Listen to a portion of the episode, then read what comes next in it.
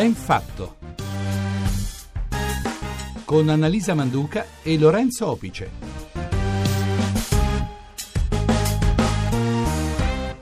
Oggi è lunedì, siamo al 12 di marzo, sono le 8.39 minuti, questa è la RAI, questa è Radio 1, buongiorno. Buongiorno, questo è Ben Fatto, il programma che guarda i fatti in un modo diverso. E oggi inizia la Settimana Mondiale del Cervello, un'iniziativa questa che nel nostro paese è promossa e organizzata dalla SIN, che è la Società Italiana di Neurologia, che ha previsto una serie di incontri di informazione e di sensibilizzazione su tutto il territorio nazionale. Una campagna rivolta al grande pubblico, inclusi i più piccoli, oltre che al mondo scientifico e agli esperti del settore. L'obiettivo è far conoscere al pubblico lo stato della ricerca in questo campo, ricerca fondamentale per la comprensione del pensiero, delle emozioni e delle funzioni funzioni che dal cervello dipendono, nella speranza di poter arrivare a espandere la capacità cognitiva e a curare le malattie neurodegenerative, che sono oggi uno dei problemi più importanti tra quelli che affliggono l'umanità a livello sociale, familiare, economico, ma insomma per tanti motivi, ma soprattutto per la qualità della vita. 335 699 2949.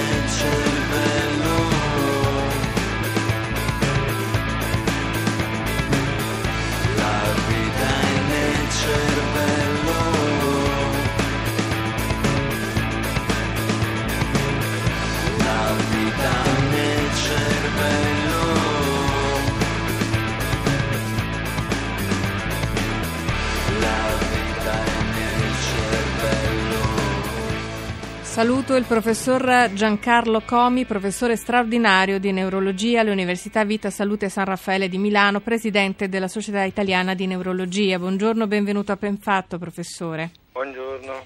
L'idea di fondo, che è lo stesso modo in cui è possibile preservare negli anni una buona forma fisica, è possibile ed è necessario adottare delle strategie per acquisire un'altrettanta forma buona mentale. Ecco, professore, deve passare il messaggio che è importante allenare la mente oggi per proteggere il cervello di domani?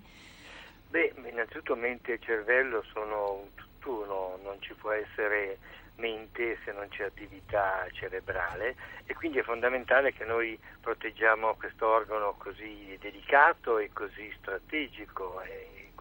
C'è una visione che pone ovviamente il cervello al centro dell'essere umano, proprio dell'essere uomo.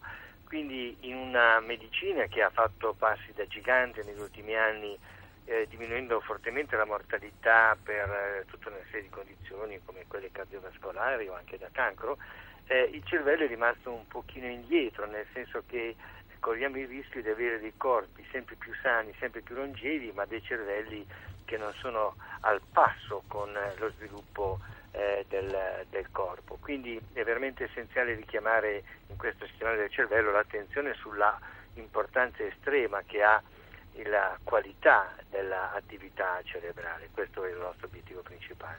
Professor Comi, l'evento di apertura della manifestazione avrà come titolo Mente, Psiche e Coscienza, quanto è libero il cervello. Vedrà ovviamente impegnati genetisti, filosofi, psicanalisti confrontarsi poi con la neurologia. Perché, professore, è importante interrogarsi anche sulla libertà del nostro cervello?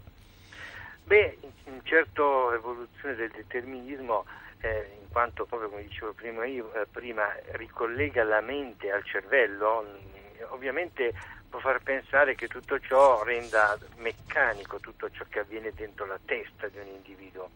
In realtà il cervello è libero in quanto la quantità di cellule cerebrali impegnate, abbiamo un miliardo un, eh, mille miliardi di neuroni nella nostra testa e ogni neurone si connette in media con 20.000 altri neuroni, quindi una complessità superiore a qualsiasi computer anche dei più avanzati.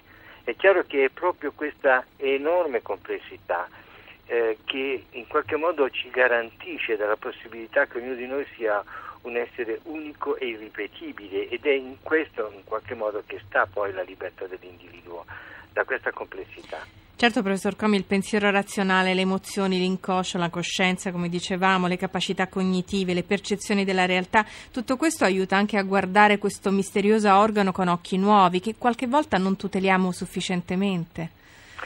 Beh, sì, qui ci hanno veramente molto aiutato gli sviluppi tecnologici, eh, in particolare negli ultimi dieci anni le tecniche di risonanza magnetica che hanno consentito di analizzare il cervello non solo dal punto di vista strutturale ma anche dal punto di vista del funzionamento ci hanno rivelato una serie di segreti. Siamo veramente all'inizio in realtà di questo viaggio mm. così interessante, ma eh, qualcosa già inizia ad emergere, cominciamo a vedere quali sono le aree più strategiche per certe attività mentali e possiamo in qualche modo cogliere anche l'enorme eh, plasticità del nostro cervello. Eh, il nostro cervello in qualche modo eh, subisce l'impronta della nostra vita. Noi siamo eh, in continua evoluzione, in continuo cambiamento, in quanto le connessioni del cervello non sono connessioni stabili, sono connessioni che si formano, si spezzano, si riformano continuamente.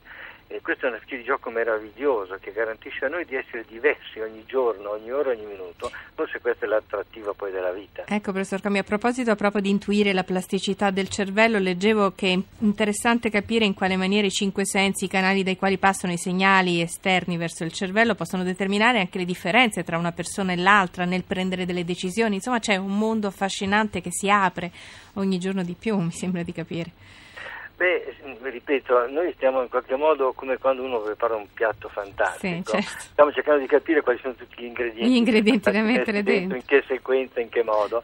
E come sanno quelli che si occupano di cucina, eh, ogni piatto ben riuscito è in qualche modo irripetibile, no? Perché c'è sempre qualche piccola variazione. Ad esempio, eh, si è visto che quando un'immagine arriva al cervello, la stessa immagine ripresentata più volte al cervello viene comunque percepita dal cervello con qualche lieve differenza, non è mai percepita in modo identico perché è proprio la condizione in cui si trova il cervello in quel momento che in qualche modo interagisce con la dimensione fisica dell'immagine nel, nel determinarne il modo in cui viene percepita. E se ci pensiamo bene questo quindi crea un'enorme variabilità quando assistiamo in tanti alla stessa scena e in realtà ognuno di noi vede una scena un po' diversa, proprio legata al fatto di, che, che cambiamo e che siamo tutti diversi l'uno dall'altro. Quindi anche i canali sensoriali che sembrano essere dominati da elementi puramente fisici, da luce, il suono, quindi in qualche modo sono un po' plasmati certo, dalla certo. condizione del cervello. Dagli sms che stanno arrivando si nota quanto i nostri ascoltatori siano affascinati da questa macchina incredibile che è il cervello. Eh, professora Comi, mm, ci saranno seminari, lezioni, giochi destinati agli studenti delle scuole elementari e medie ed è molto importante sensibilizzare anche i più piccoli proprio sul funzionamento del cervello perché è importante capirlo fin da piccoli, no? Assolutamente. Eh, fra l'altro anche qui questa è una delle grandi meraviglie. Eh, noi adesso cominciamo a capire proprio attraverso l'analisi della plasticità del cervello come il cervello apprende, come impara, come si pone in relazione progressivamente con, con le conoscenze che vengono fornite dall'esterno. Il cervello del bambino è un cervello dotato di una plasticità enorme. La plasticità rimane per tutta la vita, ma ha una evoluzione, è al top, è al massimo dei livelli all'inizio e poi tende lentamente a decrescere eh, con l'evolvere della vita. Quindi noi dobbiamo cercare di, di, di, fornire tutte le informazioni possibili proprio nell'età in cui la capacità di, di, plasmare il cervello è massima, perché quello è un momento irripetibile, insomma, tutti noi sappiamo che ciò che apprendiamo nei primi anni di vita rimane, rimane come un'impronta molto forte poi nella nostra vita successiva. La psicoanalisi eh, con un approccio del tutto diverso in qualche modo ha pure eh, evidenziato questo, questo aspetto, ma oggi ne conosciamo le basi quindi in qualche modo riusciamo a capire qualche, qualche, qualche, principio della psicanalisi proprio andando a vedere cosa succede dentro il cervello a livello di circuiti, a livello di connessioni. Professor Comi, ma quanto può cambiare il cervello e noi cosa possiamo fare per aiutarla a funzionare in modo sano? Perché io pensavo e leggevo dobbiamo valutare con maggiore attenzione quanto i disturbi del sonno, dell'umore, l'ansia, anche lo stress possono avere degli effetti sul cervello umano. C'è un mondo di cose probabilmente che potremmo fare e potremmo cominciare a osservare con maggiore attenzione. Ah, sicuramente, non ci sono dubbi che eh, lo stress può danneggiare il cervello anche qui quando ovviamente lo stress è in una condizione di, eccesso, di eccesso perché eh, lo stress ha una parte di buono e una parte di negativo, come molti degli aspetti diciamo, della, della, delle, delle, emozioni. Eh, lo stress è la nostra modalità, la modalità che mettiamo in atto per reagire a condizioni difficili, quindi è una modalità di adattamento in, e, e, come tale è fortemente positiva. È chiaro che se questo adattamento viene forzato a un certo livello, ciò che è positivo si tramuta in negativo e tutto ciò avviene perché il nostro corpo produce alcune sostanze durante la condizione stressante che interagiscono negativamente con la funzionalità poi dei neuroni, oltre a lasciare poi delle impronte negative anche per il futuro. Ecco, professor Comi, c'è veramente molta attenzione degli, dei nostri ascoltatori sul cervello, perché è ovvio che ognuno di noi si pone delle domande se preserva il proprio cervello. Un ascoltatore in particolare da Roma ci scrive: Mi chiedo se faccio tutto per aiutare il mio cervello a non invecchiare. Eh, questa è una considerazione forse che tutti ci poniamo almeno una volta. Forse sarebbe più corretto dire a invecchiare bene. A invecchiare perché bene perché poi invecchia come il parametro temporale è uno di quei parametri irreversibili, quindi impossibile arrestare il flusso del tempo, ma sicuramente è possibile fare in modo che il tempo ferisca meno la, il nostro cervello. Eh, da questo punto di vista sono essenziali due aspetti. Eh, il primo è l'attività fisica, è sorprendente ma una serie di studi assolutamente in modo univoco hanno evidenziato che noi eh, manteniamo molto meglio in funzione delle nostre capacità eh, cerebrali se noi facciamo dell'attività fisica regolare. Questo è un aspetto assolutamente eh, fondamentale. Pensate che addirittura oggi tra le terapie della malattia di Alzheimer rientra proprio l'esercizio fisico regolare, eh, perché questo fa bene, migliora la capacità mentale. Certo e dall'altra parte ovviamente l'allenamento specifico, l'allenamento della mente, anche questo è un elemento veramente eh, molto molto importante perché si è visto anche qui come mai succede questo, perché in realtà quando noi stimoliamo il nostro cervello con un'attività mentale, il cervello aumenta le sue connessioni tra cellula e cellula.